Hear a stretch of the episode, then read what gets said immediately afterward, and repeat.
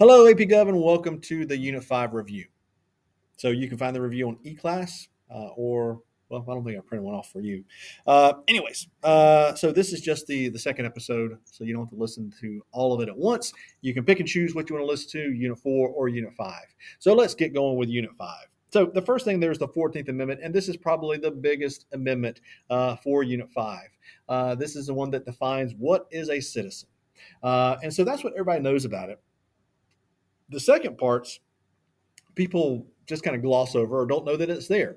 There's two very, very, very important clauses in the 14th Amendment. You've got equal protection and due process. Equal protection we have applied to our civil rights section. The due process we've applied to our civil liberties section. Equal protection, it sounds so simple. Laws should be applied equally to everybody in this country. All right. Uh, and that's what the equal protection clause says is that as a citizen, all laws should be applied equally to you. Uh, and so that's this is why if someone is, is fired because of their race or discriminated against because of their religion, they have a case based on the Equal Protection Clause of the 14th Amendment. It's something that is still cited and used today. Um, the Due Process Clause uh, we tie to our civil liberties, in that if the government is going to try and take away your natural rights as a citizen, so that means they're going to try and uh, put you in jail, uh, then they have to treat you fairly throughout the process. And that is all those amendments, the fourth through the eighth that we talked about. So the fourth, no unlawful search and seizure. Fifth Amendment, you don't have to testify against yourself. The Sixth Amendment, your right to fair and speedy trial. The Seventh Amendment deals with civil side. The Eighth Amendment, your right to no cruel and unusual punishment. All those things have to be given to you and applied to you under the Due Process Clause. If any of that stuff is not done, then you have a case or an appeal, uh, appeal at least. All right, next up is affirmative action. So, affirmative action is a program that was created by the government uh, back in the, I don't know the exact year. Um, it was sometime in the late 60s, early 70s. Um, but it was to try and make up for past discrimination. It was to try and uh, make the process hiring uh, as fair as possible. And so the the policies or the policy itself uh, kind of created a situation where businesses, colleges, things like that, were supposed to have a certain number of um, minority candidates, minority individuals uh, in their workforce. So that's where uh, what what affirmative action is as a whole. Now we've had cases throughout the years that have kind of attacked uh, affirmative action. Let's start with the the second one on your list because it become it comes first, uh, and that is going to be the uh, Bakke versus the the uh, California University of California uh, case. So Bakke was a Vietnam vet, and he comes back from uh, Vietnam and is wanting to go to medical school. So he applies at the University of California and is denied. Denied. He applies again and is denied a second time. Now, someone in the University of California's admissions office is feeding information to somebody, whether it's to Bakke himself, whether it's to Bakke's lawyers, or whoever. But they find out that the University of California has set aside 20 spots for minority candidates based on affirmative action. And somehow they find out as well that uh, Bakke's scores, test scores, uh, were just as good or better than some of those candidates. So this is what triggers the case. Now, the case is going to get to the Supreme Court. And the Supreme Court is going to eventually rule that quotas, minority quotas, minority set asides, or whatever you want to call it, uh, should not happen. Okay, you can still use race, uh, but you should not have these quotas that are set aside uh, for minorities.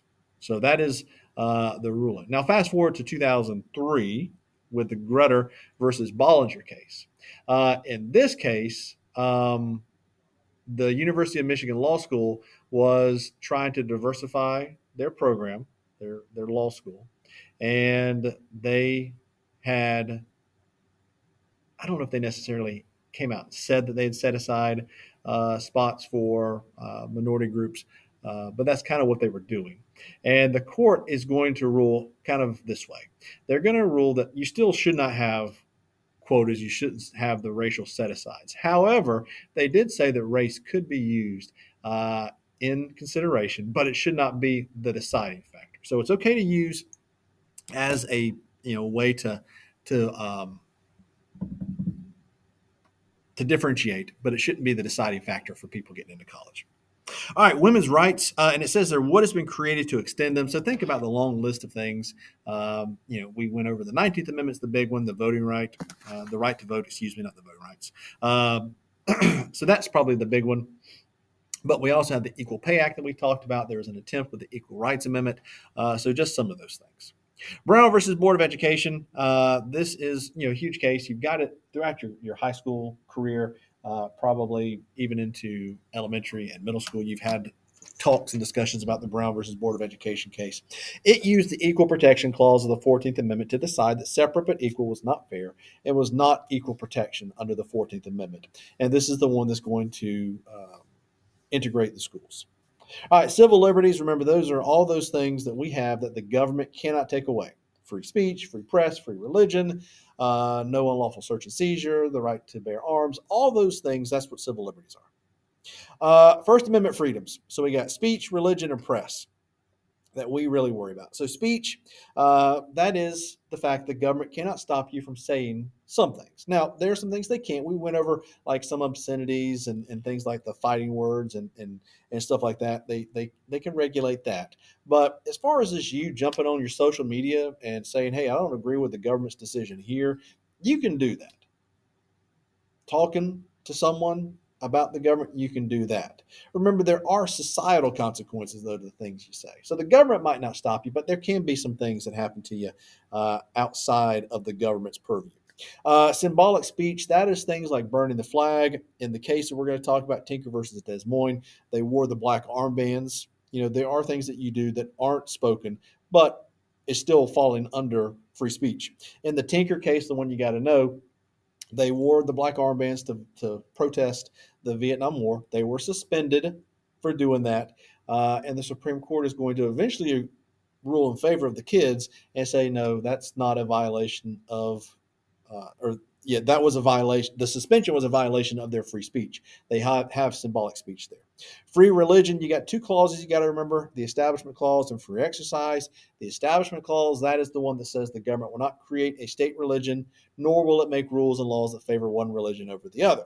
Engel versus Vitale is the prayer school case. This is the one that says the school employees cannot lead you in school prayer. It violates the Establishment Clause. It creates a separation of church and state. But you can still pray if you want to. Free exercise clause, this is the one that allows you to worship how you want to. You can do really almost anything you want to, except for really illegal things, things the courts have deemed illegal. And we get to the Wisconsin versus Yoder case. This is the Amish case where they wanted to pull their kids out of school after eighth grade for religious purposes. The state law said they can't. The Supreme Court said that, well, you know what? Uh, that state law violates the Amish's free exercise. Now, there's been other cases we talked about uh, Reynolds, uh, the Smith case, where things were deemed as to not violate the free exercise clause and were deemed illegal or moral turpitude or whatever you want to call it, like polygamy and uh, some drug things. The freedom of press, the press is allowed to uh, write things, critique the government as they want to, except for when it comes to national security. The New York Times versus the United States. Uh, this you might have heard this one, the Pentagon Papers they wanted to release those. The government was trying to stop them. The Pentagon, if you don't know, the Pentagon Papers was some papers released about uh, America's time in Vietnam, and the government wanted to stop that. They wanted to not allow those to be uh, published for national security purposes. The court got them and said, well, you know what? Uh, these are our pastimes. It's nothing current. So the New York Times, the Washington Post, the Boston Globe were all part of this uh, suit were allowed to release those papers as part of their, their paper. The Eighth Amendment, no cruel, unusual punishment, pretty simple, pretty straightforward. There's not a required case that goes with it. We talked about a couple uh, Furman versus Georgia, Gregg versus Georgia, uh, dealt with the capital punishment. We talked about uh, Atkins versus Virginia uh, for mentally handicapped. We talked about Roper versus Simmons for minors. Um, that's what it always always goes to is the death penalty. Uh, but remember, it's just they cannot do things to you, even if it's not the death penalty. They can't throw you in solitary for 30 years and say, hey, they were they're in prison, that we can do what we want to. They can't do that. All right, let's take a break. Welcome back. All right, picking up with MLK and the letter from a Birmingham jail. So this was a letter that Martin Luther King Jr. wrote uh, from jail. Obviously, that's the title of it, uh, and it's about the civil disobedience and about unjust laws. So MLK, remember, practiced civil disobedience, meaning if a law is unjust or we deem a law unjust, we shouldn't follow it. And so that's what it did, and it got him arrested. Okay, uh, and he ended up in, in, in jail, and he wrote this letter uh, mainly directed at several white pastors in Birmingham about the fact that hey, you know, we're out here fighting these these unjust laws, and you're not speaking up. You're not fighting the fight with us, basically. And um, yeah, I don't want to say attacking, but it kind of it kind of was saying, look, uh, any law that's unjust, even if it's just unjust towards one group, is not good for for everybody. And by you not speaking up, uh, you're part of the problem, basically. Alrighty. Uh, clear and present danger doctrine comes from Schenck versus the U.S. Remember, Schenck was protesting the draft during World War One, got picked up, uh, appealed his arrest based on free speech. The government said nope, uh, because of the times, war times, uh, you present a clear and present danger. Therefore, we can take away your free speech.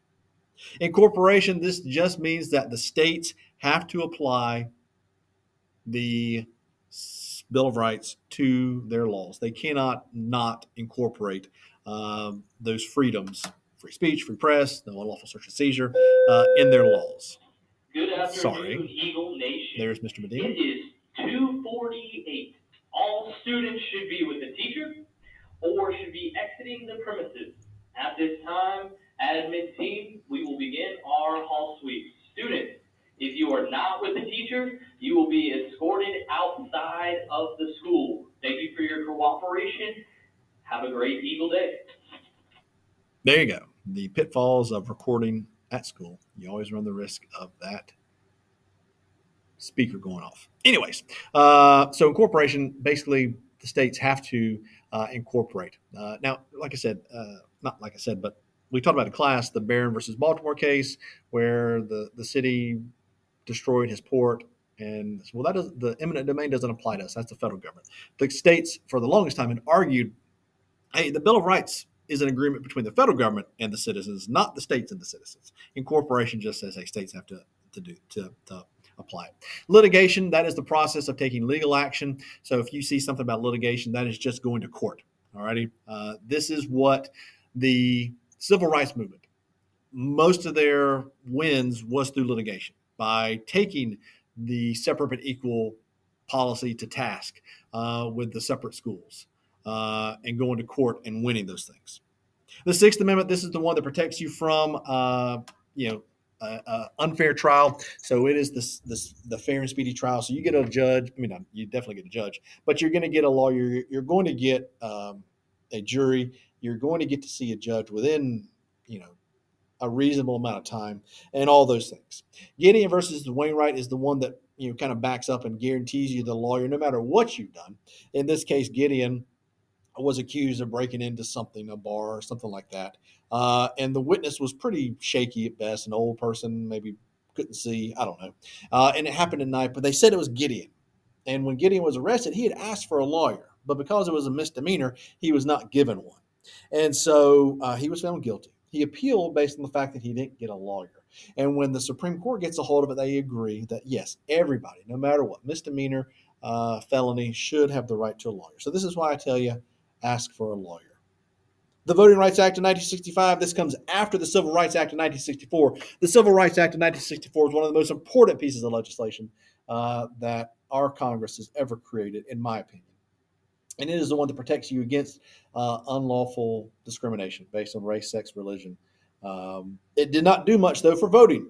Okay. So after the Civil Rights Act had passed, there were still voting shenanigans going on uh, in different places and trying to basically stop people from voting. So the Voting Rights Act of 1965 was created uh, to up the protections and to make it safer to register, to make it safer to go out and vote.